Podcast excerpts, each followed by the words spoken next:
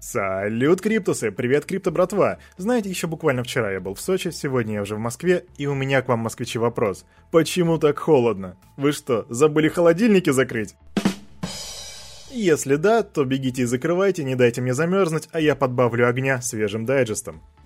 А начнем мы с ситуации на рынке. Биткоин подкачали до 55, и вчера он достигал 55 и 555 долларов. Эфир 3500 примерно, потому что очень сильно волатильный. Капа 2.28. Уровень страха и жадности 76. Чрезвычайная жадность. Да, здесь у нас все не постоянно, не проходит неделя, как мы скачем из невероятного страха до невероятной жадности. Так сложилось, что Китай нас сейчас почему-то не балует новостями с их стороны, поэтому мы сразу переходим к новостям из Америка. В Конгрессе США предложили ввести регуляторные каникулы для криптостартапов. А конкретнее в США необходимо создать условия для проведения токен-сейлов без риска столкновения с правоприменительными мерами SEC, комиссии по ценным бумагам и биржам. Именно такие предложения содержатся в Законе о прозрачности для цифровых токенов 2021, который разработал член Палаты представителей Патрик МакГенри. То есть он предложил ввести криптокритерии, при соблюдении которых стартап должен зарегистрироваться и уточнить, при каких условиях разрабатываемые им продукты не подлежат определению инвестиционных контрактов. Вдобавок, он оставил сопроводительный комментарий к этому законопроекту, который звучит так. К сожалению, нынешняя нормативно-правовая база угрожает вытеснить технологию и создать ей рабочие места за рубежом. Мой законопроект, который создан на наработках, Хестер Пирс может обеспечить необходимую регуляторную определенность для проектов цифровых активов при их запуске. Тут стоит помнить, что в сентябре МакГенри вместе со своим коллегой Гленном Томпсоном призвал представителей SEC создать совместную рабочую группу по цифровым активам с участниками рынка для того, чтобы отработать компромисс между регулированием и инновациями. Но что могу здесь сказать? Компромисс — это то слово в этой ситуации, которое греет мне душу. Потому что, когда мы слышим слово «компромисс», мы понимаем в очередной раз, что у крипты в нашем мире, в нашем регулируемом мире есть будущее. И вот к слову о SEC. Многие из вас уже слышали эту новость, но тем не менее я ее считаю нужным повторить. Гэри Генслер, это который глава SEC, сказал, что SEC не планирует запрещать криптовалюты. У комиссии по ценным бумагам и биржам нету планов по запрету криптовалют, это прерогатива Конгресса. Так заявляет глава регулятора Гарри Генслер. И вот его комментарий. Наш подход совершенно иной. Вопрос в том, как нам встроить эту область, имеется в виду область криптовалют, в существующие рамки защиты инвесторов и потребителей. Как нам стоит взаимодействовать с другими регуляторами, чтобы облегчить работу Минфина по борьбе с отмыванием денег и налоговому администрированию. Эти темы, ребята, кстати, не раз уже раскрывались в а, курсах по MIT, которые вы наверняка смотрите на нашем канале, и вы уже должны понимать, что эти слова, с одной стороны, значат многое, но вот именно момент, конкретно, как нам взаимодействовать с другими регуляторами, он состоит буквально из четырех слов. Но в действительности здесь заложена огромная нагрузка, которую огромное сопротивление, которым, которым вот этим всем регуляторам придется пройти, потому что найти им компромисс между друг другом это очень сложно, особенно в Америке. Есть у меня тут одна новость from Mother Russia. 5 октября Банк России выявил признаки нелегальной деятельности на финансовом рынке у 63 компаний. В их числе оказалось несколько финансовых пирамид. Какое отношение финансовые пирамиды имеют к крипте, спросите вы? А я вам скажу, потому что предлагали они зарабатывать на инвестициях в криптовалюты. Финика, вы думали финики, финики одни? Нет, их 63 штуки, разных, абсолютно разных финансовых пирамид. Так, например, компания CloudChio позиционировала себя как международную платформу с дата-центрами по всему миру. Она обещала пассивный доход на облачном майнинге в до 225%. Кстати, тут непонятно, 225% в год или в месяц.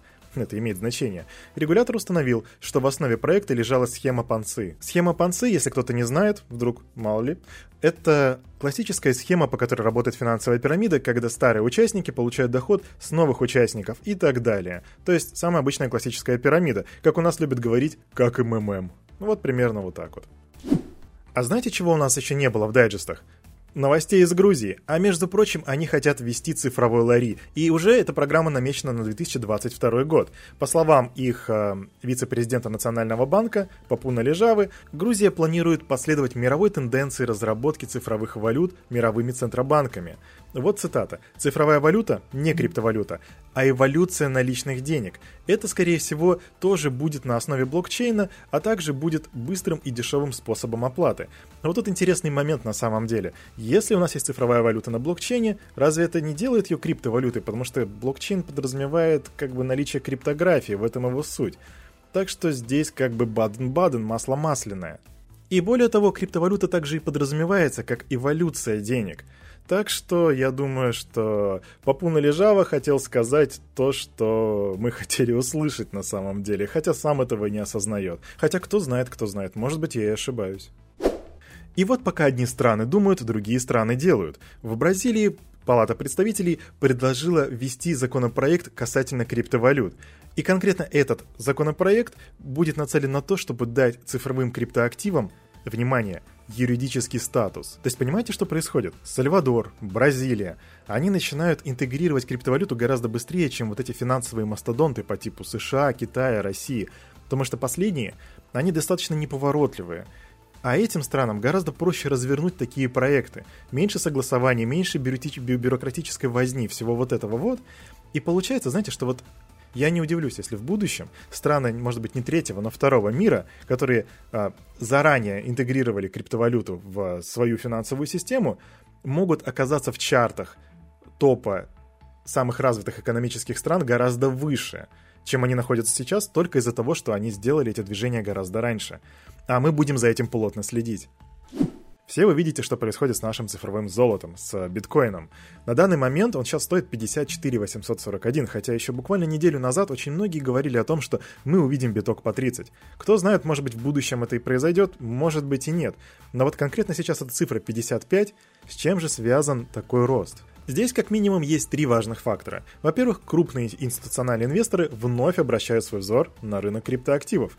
Но на самом деле, а как тут не обращать внимания, если мы видим, как везде теперь крипта везде просто шумит. Каждый, каждый день мы видим новости о том, что этот регулятор говорит о крипте, тот регулятор говорит. И даже когда они говорят, что мы не хотим ее принимать, или кто-то говорит, что да, мы ее примем, это так или иначе пиар. И поэтому, наверное, институционалы начинают обращать на это внимание, потому что они понимают, что это игра на долгую дистанцию. Второй же фактор – это то, что фьючерсные контракты на биткоин торгуются с огромной премией на данный момент. Но это при этом не останавливает покупателей, и об этом могут свидетельствовать растущие объемы торгов. И третий фактор, предположительный, но тем не менее, новая волна может быть связана с будущим открытием первого биткоин ETF, который будет торговаться на бирже в США. Эти пункты я взял из отчета управляющей компании CoinShares. А за прошедшую неделю они говорят, что значительно увеличился приток инвестиций в цифровые активы, а, причем со стороны различных фондов. Это не кто-то один, это различные фонды. И всего за неделю инвестиционные продукты в цифровые активы привлекли более, 30, более 90 миллионов долларов. И большая часть из привлеченных средств была вложена в биткоин. То есть там было порядка практически 69 миллионов долларов. Также в CoinShares считают, что подобный рост связан с увеличивающимся доверием инвесторов к данному классу активов. И ведь мы с вами уже не раз видели, как одни фонды вкладываются в биткоин, другие вкладываются в цифровые криптоактивы, третьи делают какие-то движения. Но раньше это были просто прецеденты, это были разовые акции. Сейчас же, друзья, это уже более, более чем просто какая-то разовая штука. Это статистика. Биткоин у нас растет, а вместе с ним и подросла вся собачья стая. И самым отстающим из них, кстати, оказался Dogecoin, а, который показал примерно 30% роста за неделю. Вот этот скачок цен можно объяснить увеличением объема крупных транзакций в сети Dodge, которые с 27 сентября увеличились более чем на 6 миллиардов долларов. И вот о чем же это говорит? Говорит ли это перетоки капитала в мемкоины? Но мы уже видели в прошлом, что надеяться на мемкоины, друзья, это практически всегда стонкс, это потеря. Однако, сколько бы потерь не было, тут есть и вторая сторона медали. Ведь в залоге успешности каждого криптоактива, даже фиатной валюты, не криптоактива, но фиатной валюты, лежит вера в этот актив.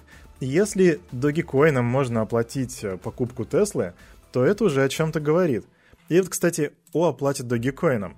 Есть такая американская сеть кинотеатров AMC Theaters, и они добавили возможность оплаты подарочных карт с помощью этой валюты. Вот эти карточки стоят по 200 баксов, и их можно оплатить с помощью Dogecoin, либо другими криптоактивами, которые есть на BitPay. Но Dogecoin был добавлен, добавлен не с самого начала. И вот э, Чтобы его добавить, было проведено голосование, и проголосовало, проголосовало 140 тысяч человек, из которых 68% поддержали предложение. 68%, друзья, это две трети. Думаю, тут есть над чем подумать.